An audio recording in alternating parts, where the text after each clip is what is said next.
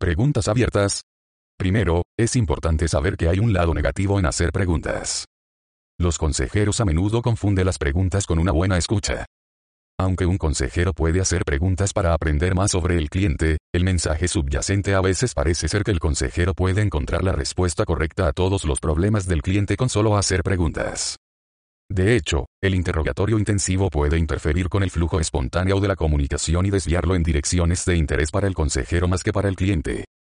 Por supuesto, los consejeros necesitan obtener información de los clientes, que ellos pueden no querer compartir. Hacer preguntas puede ser una manera efectiva de aprender sobre el cliente y sus preocupaciones, pero se deben seguir ciertas pautas. Centre las preguntas en las preocupaciones del cliente. Haga solo una pregunta a la vez. Evite las preguntas que generen culpa o vergüenza. Antes de hacer una pregunta, determine si es legítima y terapéutica, y cómo se debe redactar para proporcionar el resultado más efectivo. La manera más eficaz de formular las preguntas suele ser asegurarse de que sean abiertas.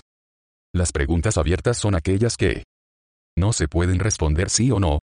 No se pueden responder con una o dos palabras. Requieren explicación y son provocadoras. No son retóricas, es decir, preguntas que se hacen más para aclarar un punto que a la espera de una respuesta, como comillas cuánto debe consumir una persona para que usted piense que es adicto. Por supuesto, las preguntas abiertas no siempre son la mejor manera de hacerlo. Preguntarle a un cliente, Dime dónde vives no es la forma más eficiente de obtener la dirección del cliente. Las preguntas abiertas deben ayudar al consejero a entender los puntos de vista de sus clientes, encontrar los sentimientos de los clientes sobre un tema o una situación determinada, facilitar el diálogo porque no se puede responder con una sola palabra o frase, y no requieren una respuesta en particular, solicitar información adicional de manera neutral, animar a la cliente a que hable la mayor parte del tiempo, Ayudar al consejero a evitar hacer prejuicios. Mantener la comunicación hacia adelante.